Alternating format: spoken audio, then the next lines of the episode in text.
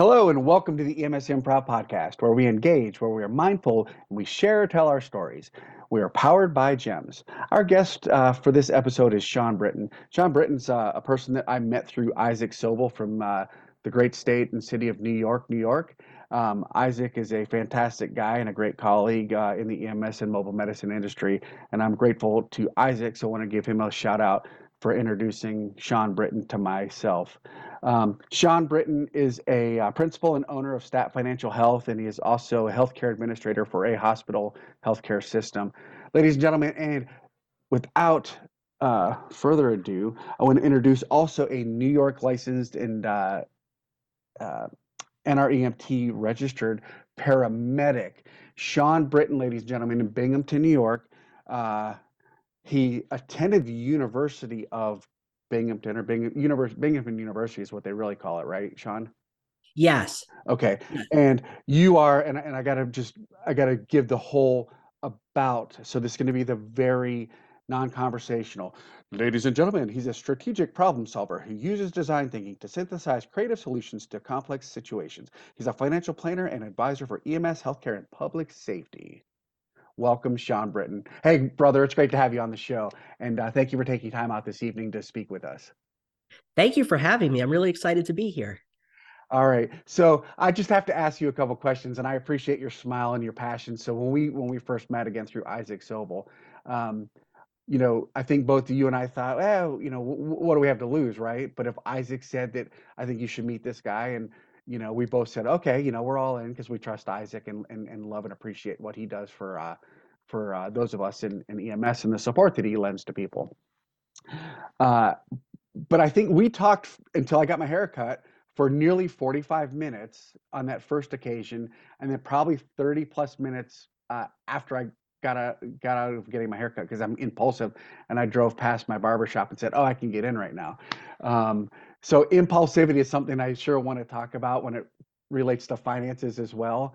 Um, and I and I know you're gonna have some answers for our listeners today and all the platforms that we uh, that we're on, and including our social media followers. But um, I was pleasantly surprised at the level and the and the nature of the content uh, and the quality of content for which you shared with me of your passion for people, your family, your love of uh, EMS and, and frontline workers and healthcare, and then financial management and planning. So what brought you to that point? Uh, kind of, if you can give me a, a, roadmap, whatever you feel comfortable with, that uh, put you on the path for uh, financial success, the uh, the the desire to help and, and be there for people. Well, thank you. And first of all, I want to thank you so much for having me on the podcast. It's really exciting. I, I've enjoyed our conversation so much that it's it's exciting that we get to share it with others. They're going to get to listen in on as we interact and talk about our past experiences and and what what really matters to us and you know it's it's funny how sometimes life works. You wind up doing different things you never quite planned on doing. You have opportunities along the way and you follow them. For me, the financial planning really goes back to my early days in EMS. There were a few things that happened that kind of pulled it all together. The first was I graduated paramedic school in 2008. So it was right at the the point of the Great Recession, the housing market crash, the financial system insolvency, all of those things were going on. So as I was this new paramedic in my first professional job, I would have downtime while I'm post or at the station to read or watch TV or whatever. And I started doing a lot of reading about personal finance and the economy, and it became really interesting for me. So that that was the one one component of it. The second component was I remember working with people who were a little older than I was and were really struggling to get by financially. I can remember there was one person I worked with who on Friday mornings would hang out with us for an hour after shift ended because they were done working at 7 a.m. and the direct deposit on their paycheck went in at 8 and they needed that direct deposit in order to have money for gas in order to get home. And I remember seeing that situation and feeling a lot of empathy, feeling a lot of sadness for this individual that they're working so hard and caring for others and they're in this this tough situation. And so between uh, reading about the economy and personal finance, uh, seeing how people can struggle when they don't have a good handle on their financial situation. Over the course of years, I started providing advice to some close friends and, and colleagues. And at some point, it occurred to me well, wait a minute. What does it take to get licensed? I've been kind of informally advising friends for years. I'm passionate about this topic. I, I realize the value I could bring to others. And so I, I researched how do I start an investment advisory firm and went ahead and did it.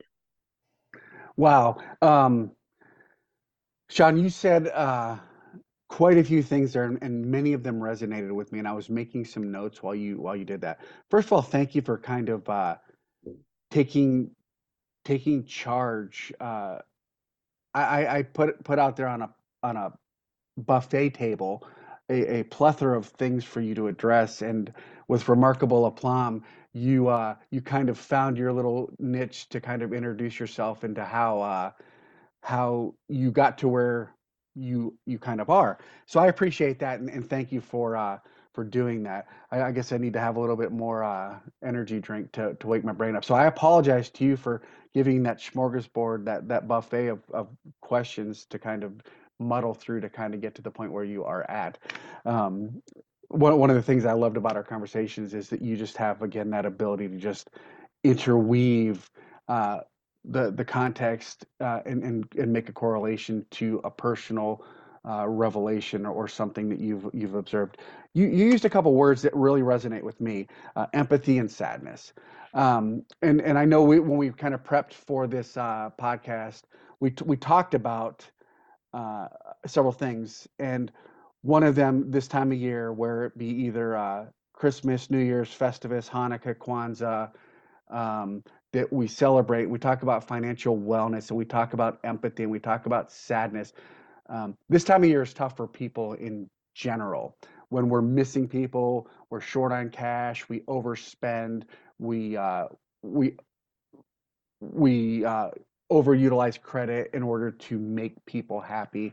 Um, you know, the gifts get bigger, and and our and with the economy the way it currently is sitting, uh, you know, if you believe what the feds are saying, um, you know, we all are sitting at about a 400 net loss of income this year, or the last three quarters of the year at least. Um, so that's we're all feeling a crunch, no matter where we are economically or financially. Um, so we're all feeling the pinch. Um, so you mentioned empathy. So at some point, I, I want want you to tackle something you said to me about your mission, vision, and values and authenticity. Um, you are a paramedic and you are a financial advisor and a financial planner that wants to help people. Um, so, however you want to tackle that, you're being your authentic self, finally removing the masks, I think was the word you used, to be the most authentic you to connect and engage with people. Um, and how empathy has been such an important guide for you the facilitation of that to connect to people to share with them your wisdom and insights and the acumen that you have for the financial planning world. So again quite a bit i put out there. Um, and, and I want to leave you a lot of latitude because you provide such thoughtful insight to, to our listeners. And I know we're going to get very specific here in a little bit, but I wanted to keep it a little bit broad in context and, and, and get on keep on the fields for a few minutes to hopefully bring a few people in uh, that are going, this might be a little tough to hear, but I know I need to hear it. So uh, I want to give you the platform again to kind of uh, present some options and ideas about that authenticity, uh, the empathy piece, and things like that. Thank you. I, you know, earlier you were so generous in recognizing how Isaac Sobel had connected the two of us and made the introduction. And there's someone who I need to recognize with regards to the mission, the vision, the values. Uh, along the way, a friend and colleague of mine named Bill Lawler connected me with a gentleman named John Husar, who owns a uh, a marketing and consulting production agency called Grey Goose Graphics. And Bill connected the two of us, and John's a former paramedic, and we worked together. He was helping me with how to better tell the story about Stat Financial Health and what we're trying to do. And part of that was you really need a mission, a vision, a set of values, because that's going to help you tell the story for everything else. So, our mission is to provide high quality financial planning, advising, and tax services. Our vision is to be the premier provider for EMS healthcare and public safety. And then our values, which are really an extension of me and my own belief set, are strategy, creativity, authenticity, and trust. And that exercise of creating those, the mission, the vision, and the values was so helpful because anytime we're now talking about what we offer and who we offer it for, it's so clear what we do, why we do it, who we're looking to help. And I think the the value in this because there's a lot of different financial planning and advising services out there. This is one which is really focused on our community.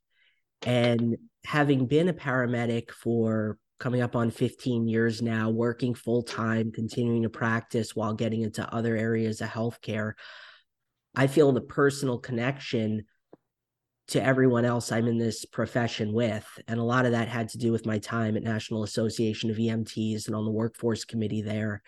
So building this new this new enterprise and getting out there to talk with fellow clinicians, it's just so important to try and be a resource.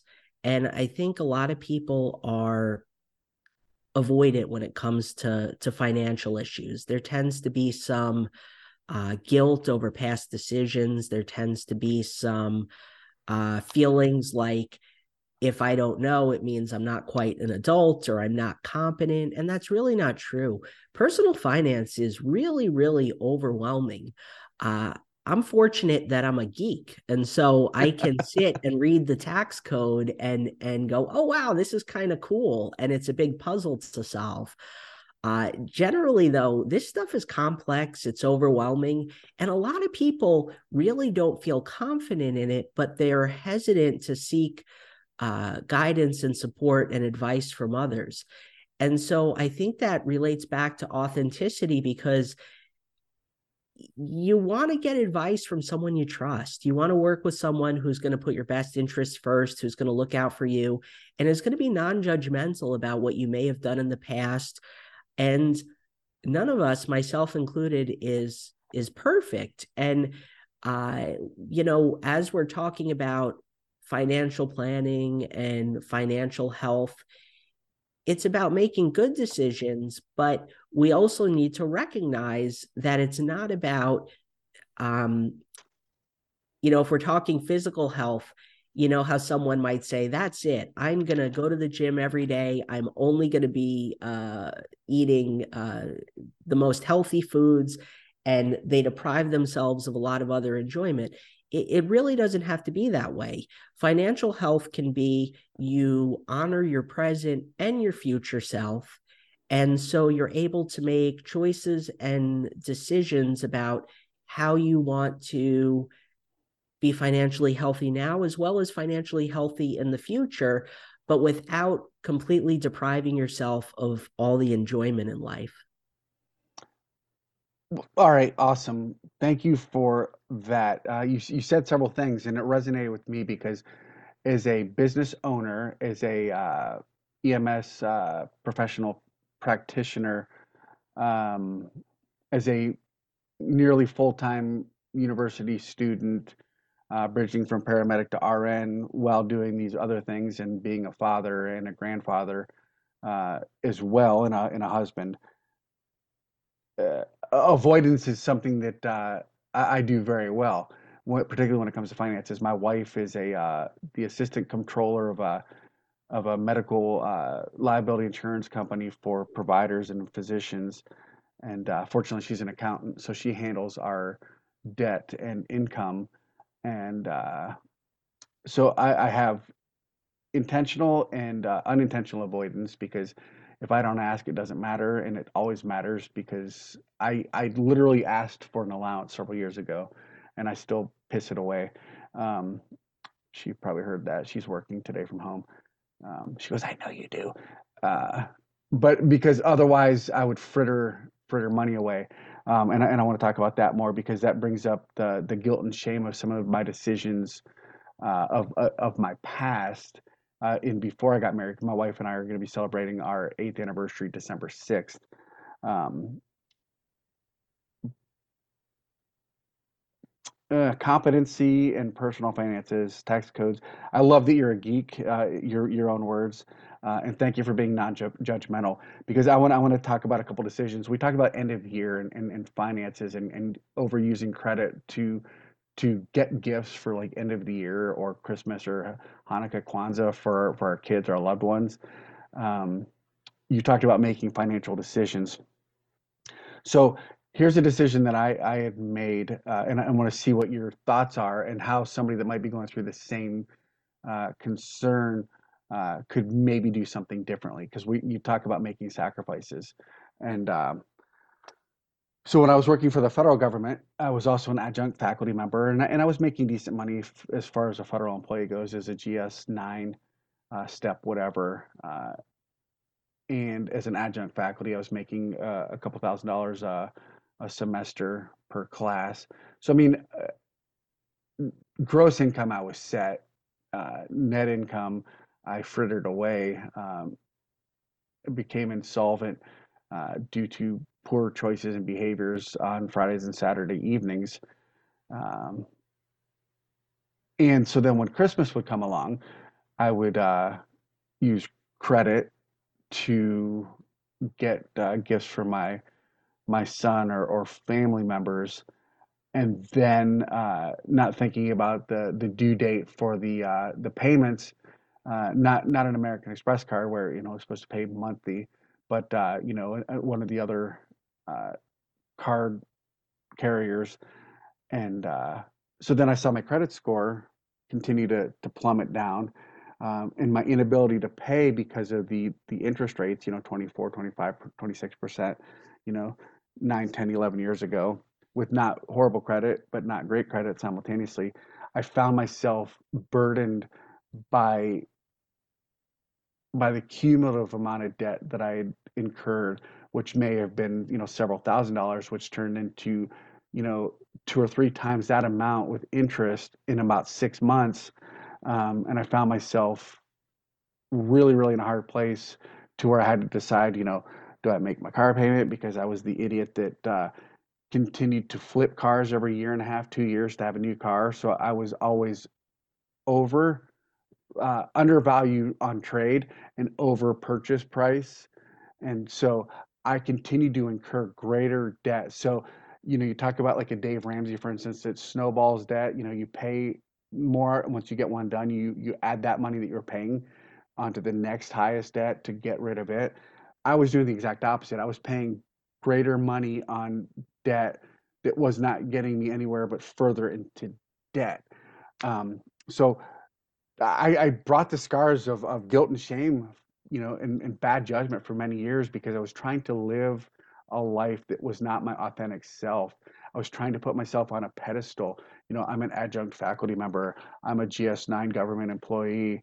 and, and I was lauding myself as something other than whom I was.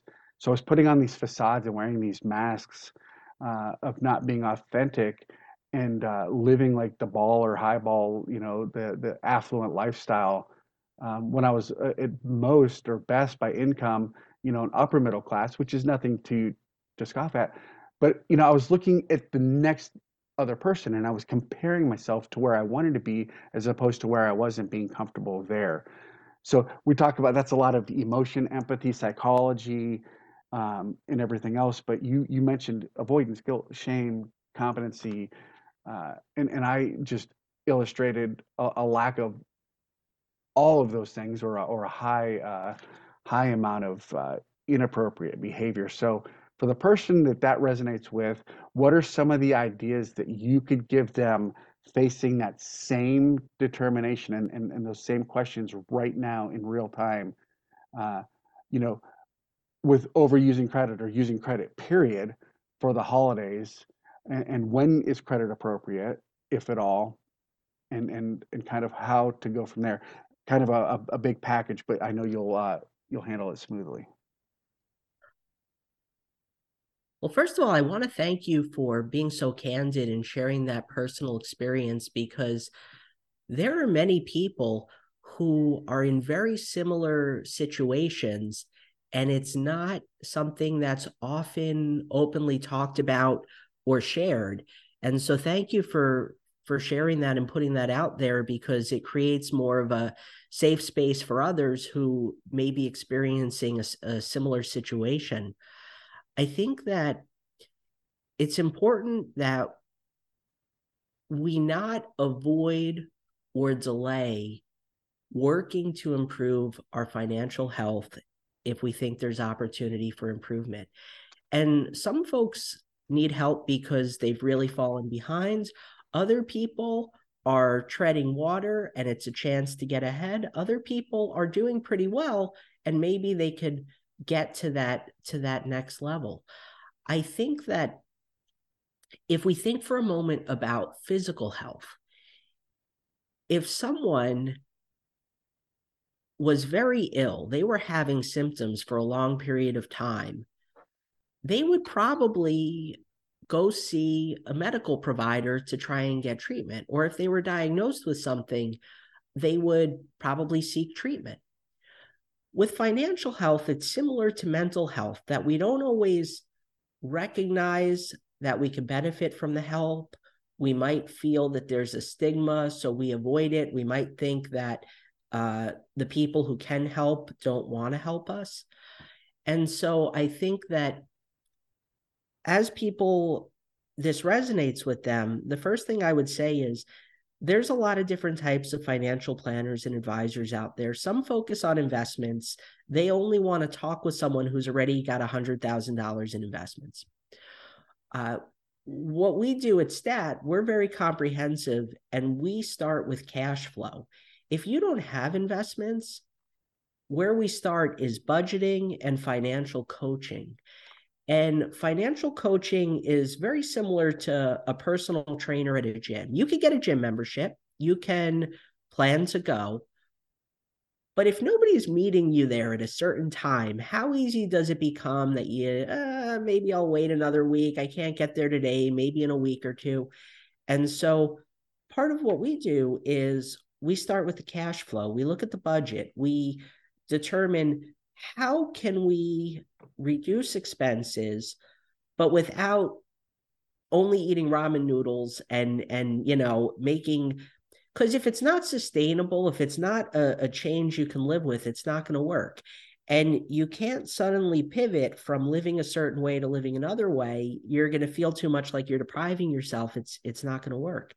So it's about how can we start making small changes to get to where we need to be generally with credit cards, we want to avoid carrying a balance because the interest rates are so high to the story you shared, it just starts to balloon and compound on us. Credit cards are nice if you're paying them in full every month and you're getting the benefit of the membership rewards points or anything like that. But even one month with a balance will knock that out. So, one of the pieces of advice I would give to anybody who's struggling with credit cards is consider moving to cash. Once you have dollar bills in your wallet and you're seeing the money actually get handed over to a merchant, uh, psychologically it it changes. You're now you're you're handing something physical rather than swiping or tapping a card. So for anyone who's struggling with with credit card spending, I would recommend trying to move their daily purchases to cash and setting that that budget for the week if you want to stay with credit, uh, I use a credit tracking app I have through the financial planning software at Stat. The uh, the budget tool and the balance sheet is actually free to anyone who goes to our website and creates an account. Uh, our clients get the full set of the financial planning software, but this is something that's free and available to everyone. I use it myself, that it's linked to my credit cards, and I have my budget by category. And every day I look, okay, where's my spending? And when you look at something, when you're watching it, all of a sudden it's easier to say, wait a minute, is that daily cup of coffee at $5 a day, $150 a month, you know, I don't know if that's really if it's worth it's not worth a $150 a month to me. It doesn't seem that way at $5 at a, at a time or when I'm on the go. But when you start looking at it and you go, mm, that doesn't align with my values. It doesn't align with my long-term goals and missions. So how can I how can I start to make that that change? And so um, you know, we really we kind of look big picture and holistically at what makes the most sense. There is a place for debt. Most people aren't able to buy a home in cash. So if you have a home which you've purchased and the payments are budgeted and planned for and it's a manageable interest rate, that's a great use of debt. If you need a new vehicle and you can get a good interest rate on that, that's a great use of debt uh, when we start getting into the um, the spending that doesn't align with our larger values, and we start spending without really giving it giving it mindful thought, that's when that's when we get into trouble. And if you've budgeted and you say, I want my daily cup of coffee, that is my treat. I'm going to do it. I understand this is what it costs for the month then more power to you because that's really honoring your present self and saying that this is a choice I've made for today, but maybe there's something else which doesn't resonate as strongly and that's that's what we can maybe move away from. Wow. Um, so a couple questions came up in my mind and and uh, one of the things that uh, my wife and I do to kind of be illustrative of your points where when you meet and coach and do financial planning with uh, with your clients, um, you know, what are you willing to give up? What are you willing to once you review over time these things? So I have a uh, an 11 year old Jeep. I prefer not to have a Jeep payment. My wife has uh, uh, a, a nice SUV, but it's been paid off. It's seven or eight years old. We, we keep them very low mileage. If we're going to drive, drive, we'll you know uh, put mileage on on uh, a rental car or something. Um, and, and, I want to just bring up to the point. She's really good at finances, so we'll use one credit card that we get uh, travel reward points. But if she she'll she'll put in her spreadsheet uh, and she'll say, okay, if I if I bought all of my monthly like groceries, gas, incidentals on the credit card, but I know that that cash is going to immediately pay that. So it's like an auto, she sets up like an auto pay out of the checking, like whatever she figures it's going to be $2,200, 1,800, whatever it is. It's an auto pay as soon as that bill comes due. Uh, or even prior to the due date. So we're we're we're beating the the interest. Uh, you know, so trying to limit the amount of uh, the the ballooning of the debt. So she's really good there. But for us, we like to travel. So it's it's easier for us to not have car payments and and buy a pre-owned, a late model where you know we've already taken the depreciation value out where we know that you know we've done the Carfax or whatever history and and tried to ensure that we, we're not getting a, a lemon or somebody else's uh, pain and suffering. So we we we have made decisions like that, and we're kind of I still piss money away is like that you know the cups of coffee or the I'm hungry and as opposed to driving home 15 minutes, you know, like I dropped off the grandkids the other day when I was talking with you uh, at school. Um, you know, I swing through the coffee thing and get a get one of their sandwiches, and I'm like, I, I'm 19 minutes from the house, and instead of waiting, I just spent $13. And uh, like you said, it, it I know math, but it was crazy when you said like five dollars a day, one hundred fifty dollars a month. It's that simple, and it's actually more expensive because we know coffee's not not five bucks anymore, unless it's just a straight americano and it's a, and it's the small, right? And uh, so very salient points, and I and I appreciate that. So we talk about savings, we talk about retirement, how much, how soon, um, and I love your uh, attribution to physical health because that resonates with people if, if we're feeling pains, we, we, we look at ways to fix or mitigate those those illness injury patterns, right?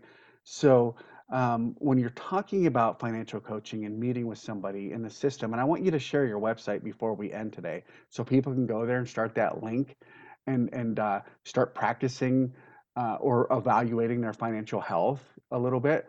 And, and ladies and gentlemen, it's going to give you feelings.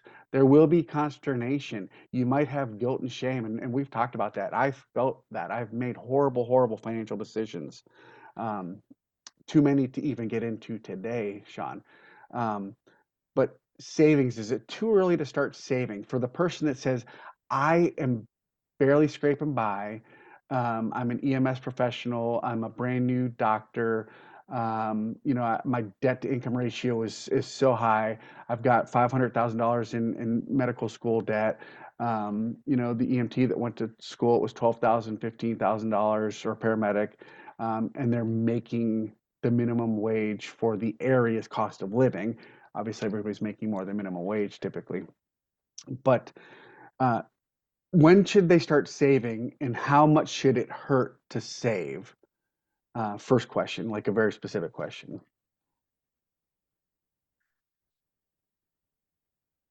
So I would say that saving shouldn't hurt when it aligns with your larger priorities and values. You raised a very good point that for you and your wife, you value travel and you've decided that car for you is transportation. And so mm-hmm. you'd rather not have the car payment because your values are that you enjoy traveling and the experience and the memories that that creates. And so when you start making choices about what matters most to you, it starts to be more enjoyable because you're really aligning your behavior with what matters most to you. And in terms of saving, you want to start with what you can and and maybe stretch yourself just a little. It's very similar to if you start working out. If you overdo it you're going to get cramps you're going to hurt yourself you're going to get discouraged you're not going to want to do it anymore. So just a little bit. How can you just put away just that little bit within within your budget and start building your your savings? And i i did write a blog post about uh how much liquidity you should have and really that's your emergency fund uh, and when you should fund that versus paying down debt. Typically, you want to pay down high interest debt in parallel to savings because, as much as that interest is eating away on you, if the next unplanned expense comes up and you don't have savings, you're right back in that credit spiral. So, you want to balance saving with debt reduction and building your initial uh, emergency fund of cash savings, typically three to six months of, of expenses based on uh, based on your your employment stability. And that might be like whoa three to six months of expenses. Well that ties in with your budgeting and that ties in with how can you just reduce your expenses just a little bit? Because the more you reduce your expenses the more those savings help cover a greater percentage. And a big part of all of this what's really beneficial and why i would encourage people to go to the website and start utilizing the tool it creates the balance sheet and starts the tracking on spending is that in addition to monitoring a behavior helps you change it, is that there's such a value to organization. For most people, they've got, you know, one or two retirement plans out from different past employers. They have a bank account or two. Maybe they're at multiple banks. They have a credit card or two or three. There's all these different pieces. And when it's all separate and you're trying to connect it in your head, that takes mental energy. That adds to stress. Once you start putting it down and it's visual and you can see that that graph of how you're going to pay off the debt. And yeah, it might take a long time. It might take you years to pay off the current debt you have. But if you can see that that light at the end of the tunnel, you can see how your strategy and your actions are going to produce the results all of a sudden it brings control and empowerment. And once you have control and empowerment from the organization and the plan, it's one less thing to worry about. And we know there's lots to worry about family and health and kids. But now, with that reduced mental energy stress on finance, you can use that energy in a different, meaningful way. Sean, I, I love your approach, uh, uh, the holistic approach, because you're you're when you're meeting uh, and, and when you and I have talked, uh, you've met me where I am, you know, and uh, you know, we've talked about children's expenses. Well, my wife and I now have grandchildren, and and we don't consider it expenses until we realize what we're doing, and you know, that that's another budget constriction.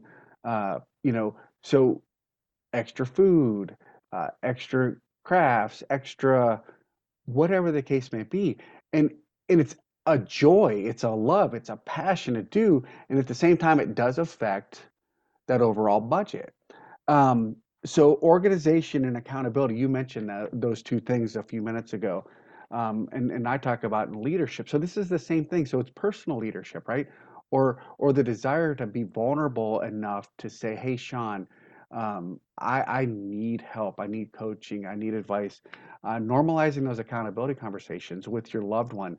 Um, it's difficult for me, and I and I, I visualize the the heartache that I have or the, the the the emotional pain that I suffer when my wife is explaining something to me and my brain is making it the worst case scenario because it isn't great, you know, a poor decision that I've made or you know using my business uh, expense to to buy a lunch that had nothing to do with business and she's like you're an idiot. And i'm like but i she, and i said yes. And she goes we've had this conversation are you a three year old no. Well stop doing three year old behaviors right? Um, you know so were they not learning from their mistakes?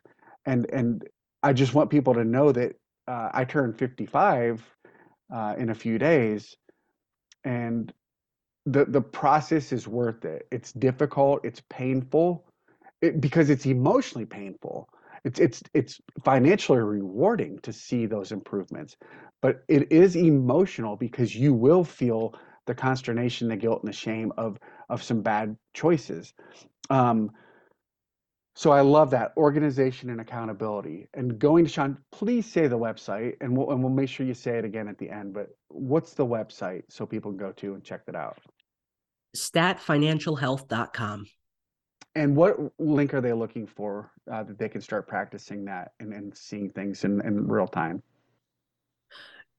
So, in order to utilize a free account on our financial planning, planning platform, right when you get to statfinancialhealth.com, on the top uh, hero of the page, there's a call to action button that says start improving your financial health. And so, if you click right on that link right at the top of the main homepage, that will take you to our financial planning platform and you're able to create a free account to track your spending and net worth. Awesome. Thank you for sharing that again. And uh, please make sure we share your website before we uh, sign off today. Um, so, savings, I love the parallel with debt, right? Your highest debt um, because you want to have that that emergency fund.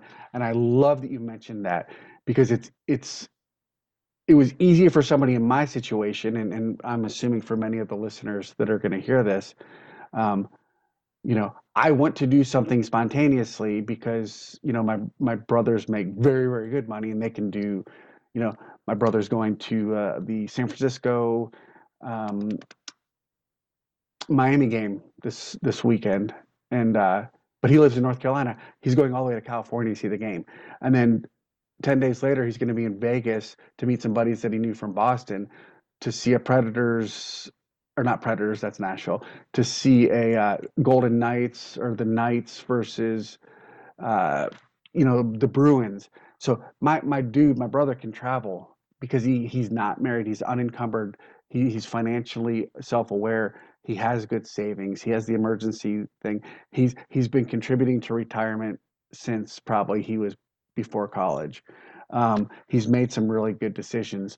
Um, so comparing myself to other people is horrible. Just like when we talk about physical and emotional trauma, where we shouldn't compare hurt and pain and guilt and shame. Um, financially, would you say it's the same thing? Don't compare yourself to other people because it's going to potentially that perspective, uh, if you're not using it for uh, just general perspective, it can have the the uh, tendency to bring you down emotionally. Would that would that be appropriate to think or say? Yes, I, I would very much agree with that. I you know, I I you know, we talked earlier about authenticity and masks. And masks and the masks people wear makes me think of appearances. And appearances are often so deceiving because, in a lot of instances, what we see is the consumption. We see others' consumption and the spending of money. What we don't always fully, what we don't, well, we really don't see, we might infer, uh, unless we know someone very well, is what's going on behind the scenes. And in a lot of instances, there are people at high income levels who really are are financially um, in a vulnerable position because they're very accustomed to a high level of spending. But if the other aspects of the financial health aren't aren't in order uh, that's that's almost the toughest place to be. If you have a very large house and new cars and and you're doing a lot of things and you're at risk for a job loss or a, a bad economy that's that's a rough spot. And so comparison to others is um is something i think we want to avoid. It's uh from the macro level when we look at things like half of all households wouldn't be able to fund a $1400 unexpected expense i think that sort of macro level comparison is helpful because how good will you feel when after putting $30 a week for one year, just $30 a week for one year, you're now at $1,500 in your emergency fund. You now have a stronger emergency fund than half of America after only one year at $30 a week. And so that type of comparison, I think, is empowering because now you go, wow, I've financially, in one aspect, I've moved myself up to at least the middle. And then a year later, another $30 a week for that second year. Now you're really you're hitting the upper spectrum. I think that type of comparison can be very helpful because it can be affirming about the value of what you're doing. When we get into the personal comparison with with others we know, that's when we might start feeling a range of emotions uh, in addition to guilt and shame about our own our own spending or our own financial choices we might start to feel envy. And one of the ways we might uh, act upon that envy is by starting to spend in a way that doesn't align with our long-term goals and plans and priorities and values. So I think that financial health improvement so um, aligns with all the other components of wellness and in the way that we want to improve our physical health, our mental health, our spiritual health. This is this is one component. And as we start living our authentic selves with a stronger financial health, we're just going to feel so much better overall. I love that. Um, thank you for being all encompassing again. Uh, I, w- I want to talk about solvency. Um, Mhm. You know, you're talking about uh, somebody that really might have a very, very high income, six figures, seven figures, um, and yet their financial acumen, their final financial advisement is lacking or off, or they're still their debt is much more significant. And if if the bottom were to fall out just in the economy alone, they wouldn't have the ability to call in their markers, right? Uh, they they wouldn't have the the money to to make up for the the ballooning debt. Um, so that's when we start seeing uh, people uh, what different forms of bankruptcy, right? Where where they're going to court and saying, I don't have the means now to to take care of my debt, and it's somehow adjudicated, uh, you know, in their assets, whatever assets are. So can you talk about solvency for a minute? Like for for the the common you and me, the paramedic, the EMT, the the the new doctor uh, with, with a significant education debt. Um, what what should they be looking at? And and I you talked about kind of savings. Is there a specific percent based upon their income that should we all sh- should be aspiring to put aside, uh, or is that why we need to go to your website and and do that financial planning to see what is physically doable to your actual debt? Um, that's the first question. Uh, so solvency and then percentage of savings, and then I know we need to talk about retirement, and then I want to talk about one other thing before we uh, we end today. Um, but I, I won't uh, I won't put the cart in front of the horse on that. So a couple things: solvency, uh, percentage of savings. Is there a specific amount based upon your income? And then uh, retirement and a specific percentage, and when those should start. Because we talked about savings and when that should start. Um, and you, and you mentioned if we did thirty dollars a week for a year, that's fifteen hundred dollars just to get to be at the middle or 50% of, of uh, the the uh, uh, American. So that's pretty amazing. So several questions kind of in one, and I know you can handle that again. Well, thank you. I think so. In terms of saving, the typical rule of thumb is you want to try and save 20% of your income.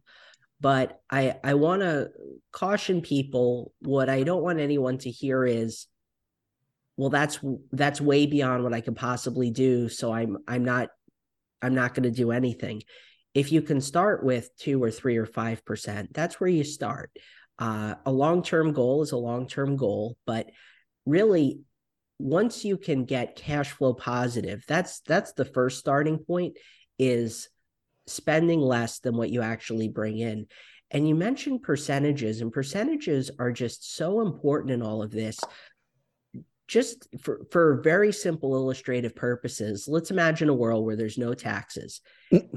and I know well, that, that world doesn't exist. But let's let's say you're able to save 50% of your income. For every year you work, you can afford to not work for a year. Uh, in a world, in that same world, if you're saving 20%, for every one year, every five years you work, you then have a year of not working. So percentages are so important in this, more so than dollars. And high income individuals like physicians, uh, they, especially newer physicians coming out of school with a lot of debt and with having not been able to really get their career going earlier in life, like many of the people they may have gone to college with, because by the time they're finishing their residency, anyone they graduated undergrad with is already seven years out of undergrad, may have had two or three promotions and earnings growth, and they're getting their first post residency job. And they might feel that there's an expectation on living in a certain neighborhood, driving a certain car. And that's expensive on top of already having significant medical school debt. So, uh, high income individuals sometimes run into trouble because they're saving a lot in a dollar amount, but not in a percentage amount.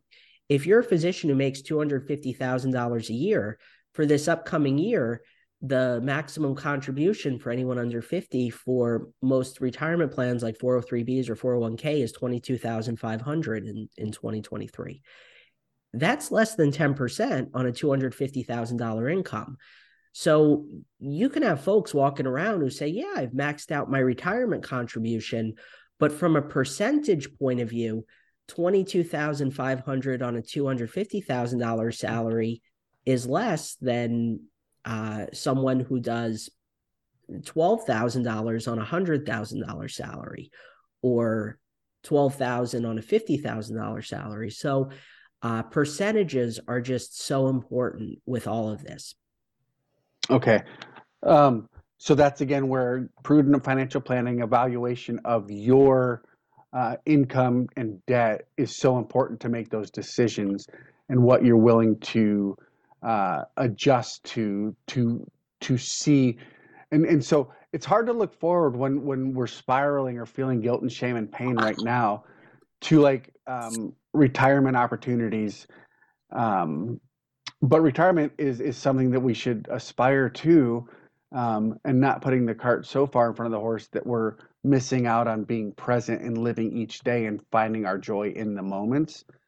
Um, when should retirement planning start? Uh, and and and again, savings and retirement they're they're they're rough parallels, but one is the long game and one is the the more immediate needs and concerns. Uh, and and I understand people know this, so we're not trying to be so elementary that we're off-putting and at the same time um, we want people to know that it's okay to feel like you're starting brand new or, or looking at this resource is uh, you know coming into it like you've been completely blind to this information. So retirement planning uh, goals, and because it is the long the long game, uh, you know what kind of stuff and where should people be putting money generally speaking obviously you're not giving specific financial advice to anybody today but just some uh, some good ideas right absolutely. It's it's very much um i like to think of it as buckets. You've got your retirement bucket for the way long term. You've got your emergency fund for short term unexpected expenses. Then you have your kind of in the middle the vacation you're planning 5 or 7 years from now or funding a kid's education. And you know it, what could be tough when you're trying to figure it out on your own and part of why it could be overwhelming is that something that might generally seem like a great idea might not align well with your overall needs so a good example would be if you were making a really great contribution to your retirement account but had no emergency fund so now you're on track for a great retirement but if the roof on your house goes, you would have to take out a major loan to cover that. So I would say you want to take a balanced approach that uh, roughly even between building your emergency fund and beginning to fund your retirement for the future and also uh, paying down any high interest debt that exists kind of tackling all three of those priorities because they're all they're all important both in the short and the long term. Retirement because of where you're going to be much further down the emergency funds for what may come up in the short term along the way and then the debt in terms of the elimination of the high interest recurring debt is really going to launch you forward once you can overcome that interesting so um, i started as a federal employee back in uh, 91. So just as the federal government was transitioning from the federal employees retirement system to the thrift savings plan, and you, I know you work with some people that are probably in thrift savings. Um, I had a, a situation. Well, I created a situation. Like it miraculously happened. I had a situation. No, um, I created a situation where I, I had incurred debt and uh, I had taken a loan from my thrift savings where it was like a 7% uh, interest rate so I would pay myself back. And I thought that's a prudent or more pragmatic way as opposed to going down to uh, the bank or the credit union or a credit card and paying a higher interest rate potentially uh, and not paying myself back, but paying the bank back. Um, is that advisable? Is it more advisable than the other three alternatives or four if you go to like a loan shark or something? Um, what, what, what are your thoughts on that in general? So I think that that could be a great tool that if you're if you're carrying higher interest uh, revolving credit debt and you can consolidate that into a fixed payment. So in the first instance you mentioned going to like the credit union and getting a personal loan and that's lower interest than the credit cards and it becomes fixed and structure payments. So now in this case you're borrowing from the retirement and you're uh, paying yourself back with the interest. I think that that could be a great strategy and tool. The the caution I would offer for people is that we want to make sure at the point where that decision is made, the other underlying uh, spending and saving behaviors have started to adjust because we want to make sure that you're now in a place where your your budget can support paying off this new this new loan does this really make sense in relation to the total debt you're carrying? Um, and have your behaviors changed enough over the course of a few months that you now feel more comfortable that the credit cards aren't going to balloon back up while you're also now servicing this loan from your retirement. So I think it's a good option and strategy and needs to be considered in the larger context of all the other uh, things that are occurring. So closing one of those or two credit cards, if you've done that, uh, might be a hard pill to swallow, but a good thing to do. Um, don't worry about what creditors say in this regard. Like you have to have credit to get credit. Um, your FICO score are and will always improve based upon payment history and and, and financial acumen and, and and and that kind of thing, right? Um, and and I know that's how we're judged. At the same time, if you can live with yourself uh, financially, we shouldn't be comparing to other people. And you and you addressed that earlier. Um, so I, I had my first heart attack when I was 33 years old, 22 years ago, this December 9th. And I was in very good shape. And now I've had subsequently two other heart attacks. I have a pacemaker. Um, you know, I've been sick for the last week. When I get sick, I get really sick. Um, you know, then we're always concerned about my heart. And uh, I had had a, a situation where I was coded in the hospital in 2015 so that brings up the you know we're we're this time of year where we start thinking about loss and family and, and people that are no longer with us. Um, but because i have been so sick and i know people have dealt with illness uh, long term and, and short term or acute illness as well um, the opportunity for uh, death benefits. Uh, you know, often we call them uh, life insurance policies and, and plans. Uh, when you're able to get them, particularly with the known uh, healthcare issues and, and uh, insurance in general is is well, I will not say what my wife says about insurance, um, but anyhow the benefits of and the and the planning for uh, untimely death of a uh, the primary financial breadwinner for your family uh, or or secondary because like I'm I'm the second tier breadwinner in my family. Uh, but yet if I if my income were to be taken away um, could my wife survive because she's smart? Yes. But do I want her to have opportunities to not feel that immediately burden of loss of income. And then you know just the partnership in our love. But what kind of thoughts do you have for people that uh, you know every time i get sick i was like well am i gonna is this gonna happen again? Right? You know the, the frailty of life and we're not we're not guaranteed tomorrow. Um, how can we help plan to not put our loved ones in a in a more burdensome place upon uh, a long-term chronic illness uh, or or the acute traumatic or or medical uh, death where everybody's spiraling out for those reasons and then financially uh, we've put them in a bigger burden I appreciate you you bringing this topic up because it's a very important aspect of comprehensive financial planning, insurance planning, as well as estate planning. And I think when we say estate planning, a lot of people think of very wealthy people because we think of the the estate tax and but really it's it's an element of organization and preparedness for worst case scenarios and how you want your wishes honored if you're no longer able to express them yourself. And insurance planning is is very important for the reasons you mentioned that you could have uh you if you're no longer there for your family, there's a nice peace of mind knowing that at least financially, uh, they're going to be in a good spot.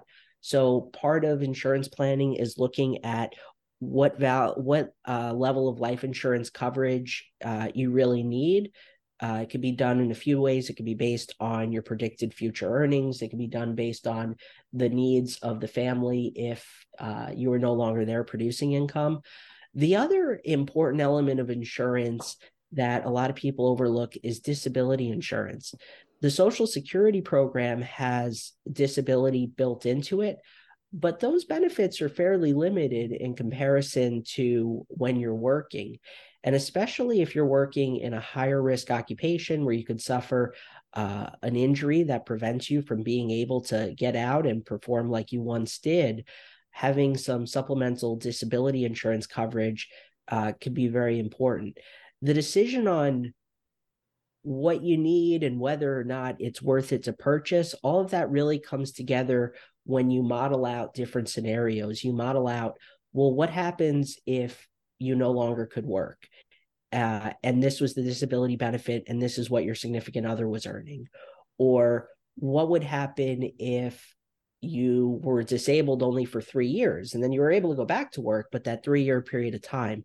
So, modeling out all those different scenarios and recommending the appropriate level of coverage is is important. And we don't sell any insurance products. We provide uh, everything we do is service based. We provide advice. We provide a service.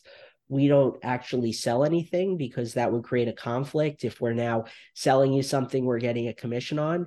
Uh, but we can make recommendations on the appropriate level of of coverage based on your needs.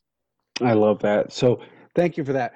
Um, I know you're coming up on a on, on a hard stop, and, and you've got other things to do, uh, family included. Plus, you run your own business, and you have uh, a corporation that you work for. Um, Sean Britton, the the biggest thing you touched upon is uh, authenticity and and being able to and i inferred this look yourself in, in the mirror and say you know what? I can do better. I can be better. I, I need to ask for help and it's okay to ask for help. Um, whether it's your physical well-being your your medical health your financial lack of health or wellness there um, you could be doing exceptionally well and still seek advice uh, and, and improve. Uh, and then you, you even mentioned spiritual health. And as we're coming up on just the end of the year and people making resolutions and, and celebrating different holidays uh, with different faith systems and, and, and Festivuses for, for uh, those uh, of us that love celebrating just people and, and being around humanity, uh, even when times are difficult and we don't treat each other as well as we should. Um, we can do a good job or a better job at taking care of ourselves by having a little bit more financial responsibility and understanding our shortcomings. Um, you had mentioned earlier that uh, you know most of us don't perform our own surgeries and don't self-prescribe medications, or when we do, the outcomes are deleterious, disastrous, if not just you know uh, an adverse reaction to to self-treatment or self-medicating. Um, we know from a mental health standpoint that when we do all those things, it's typically dissociative behaviors, um, you know, drugs or alcohol, pornography, gambling, w- whatever. Uh, the same thing will happen when we feel and suffer from financial um, stresses and strains, uh, which then come, you know, compound the the emotional, the spiritual, the uh, the the medical pains because it'll they all exacerbate one another. So what you do as a service is really serving people. Uh, the humanity, the soul, the spirit for which you bear, uh, the light that whom you are, uh, is is one that I am uh, honored to to have met through Isaac, and and uh, look forward to a, uh, a continued and fruitful relationship. dare I say friendship? Um, yes, I right. I, I, would say that as well. Um, how can people contact you? Um, I, I, know that you're willing to help, and I, I know that uh, you have broad shoulders. Um, how can people contact you? So our website is statfinancialhealth.com. And from there, you can call us, you can send us a message. We are on social media. Uh, I would recommend, though, really the website is the best because that gives you all the different opportunities to contact us at statfinancialhealth.com. And the biggest thing I would say to people is the decision do I want a financial planner or advisor? That's a big decision. That's an overwhelming decision. So, the decision I would invite you to make is please come visit the, the website, read some of the stuff on there, give us a call just talk to us. And really, where it all begins is with a consultation. We go over where you're currently at, where you would want to be. And from there, we're able to determine whether or not it makes sense. And that's the point. You can really make the decision on uh, whether you want to move forward. I would recommend, though, not delaying the opportunity to explore it. And really, that comes from a phone call and an initial consultation where we can meet each other and just kind of talk about where you're at. And the harder decision can come later. Uh, I would start with just the consultation and the conversation. All right. So, Sean, for people that want to kind of creep you before they figure that they want to go to the website, and, and that's an innocuous way to do it as well. But you are on Twitter. What is your Twitter handle? My Twitter handle is at stat underscore financial. Okay. And then you're Sean Britton on LinkedIn, and that's S E A N B R I T T O N. Yes. Okay. Um, MPA. It's also got my MPA and NRP. So I think Oh. I'm the only Sean Britton on there who you'll recognize the National Registry paramedic credentials. awesome.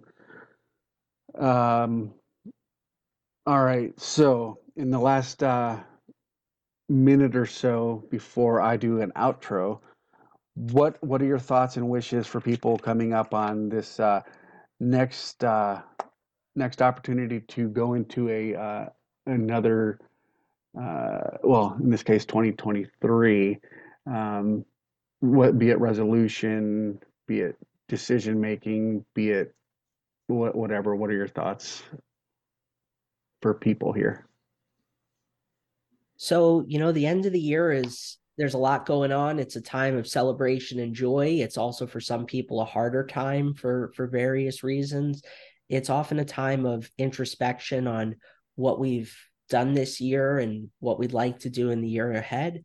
So, I I would just wish upon everyone that you have uh, a festive holiday season, that you've had a good year, that you're looking forward to the upcoming year be even being even better than this one and uh, I know I've enjoyed uh, having this conversation and appreciate the opportunity to be on the podcast and get the message out. And I hope that for everyone else who is listening, this was helpful and inspiring to them as well. well thank you for that um, for the listeners we oftentimes are not as pragmatic our, our podcasts tend to be more conversational and relational as, as our desires are that's the kind of person that you're going to meet in sean when you reach out uh, to him uh, it, it really is uh, it's it's without uh, judgment. Um, I, I've shared quite a bit, and uh, you know I always see this fantastic smile when we Zoom. I hear the smile when we're just on the phone, um, and and no matter how difficult the conversation's been or where where it's gone. So I'm grateful for that. You talk about joy. Um, that, that's that's an important thing. And even when life sucks and when we've made bad decisions, and I've made plenty of them financially. Um, get with somebody, wh- whether it's a partner partner, a loved one partner, uh, a financial planner, somebody that can help you overcome the adversity that you've been through. Uh, and it may may take a long time, but it, when you make it real, like Sean had said earlier in the podcast, when you put it down on paper, you can see things changing and you can see where there's going to be things that you need to affect with better or different decisions. Um, We'll we'll bring you back um, because there, I know there's going to be some specific things that you're going to want to say. You know, I wished I would have said this, or I wished I would have asked you this. Um, so after we get back into the new year, we kind of see what the the first quarter looks like um, financially. People have reached out to you. Uh, new listeners will come to want to hear you because you know somebody said, "Hey, you know, listen to the EMS Improv podcast, uh, powered by Gems, and and listen to Sean Britton from uh, Stat Financial Health." Uh, good stuff, good people. Um, so without without anything else, uh, this may be our last uh, podcast for the year. Um, I may do an evaluation of the year, sans a guest, but if not, ladies and gentlemen, uh, thank you for your time listening to the EMS Improv podcast. For our new listeners, we appreciate you tuning in this time. Please look back through all the other ones. They're they're great stories and great human beings that we've had on. Um, uh, again, uh, as Sean said, please have a festive new year. Uh, if you're dealing with loss and and and uh, difficulties, we are here for you. Um, we have mental health resources, financial resources, spiritual resources that we can each get you to. Uh, you don't have to live in our communities. You don't even have to live in our country to reach out to us. The EMS Improv, uh, emsimprov at gmail.com. Uh, I'm on Twitter uh, is imp- at Improv Eric. I'm at on LinkedIn.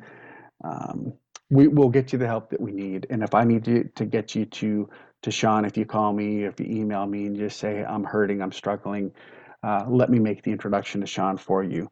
Um, it's been an honor uh, this year again to be a part of uh, Events and, and, and Gems uh, by hosting this podcast. Sean Britton, it's it's been an, an absolute pleasure to get to know you and, and look forward to continuing that. And Isaac Sobel, big shout out again. You're a, a great human, Isaac Sobel. Uh, the connections that you've helped me gain, and, and hopefully I'm in turn uh, giving the connections to you that you're asking for and seeking. Um, I'm grateful. This is the EMS Improv podcast where we have engaged, where we have tried to be mindful, and we've certainly shared and told our stories. We are powered by GEMS. We're out of here. Thanks, Sean.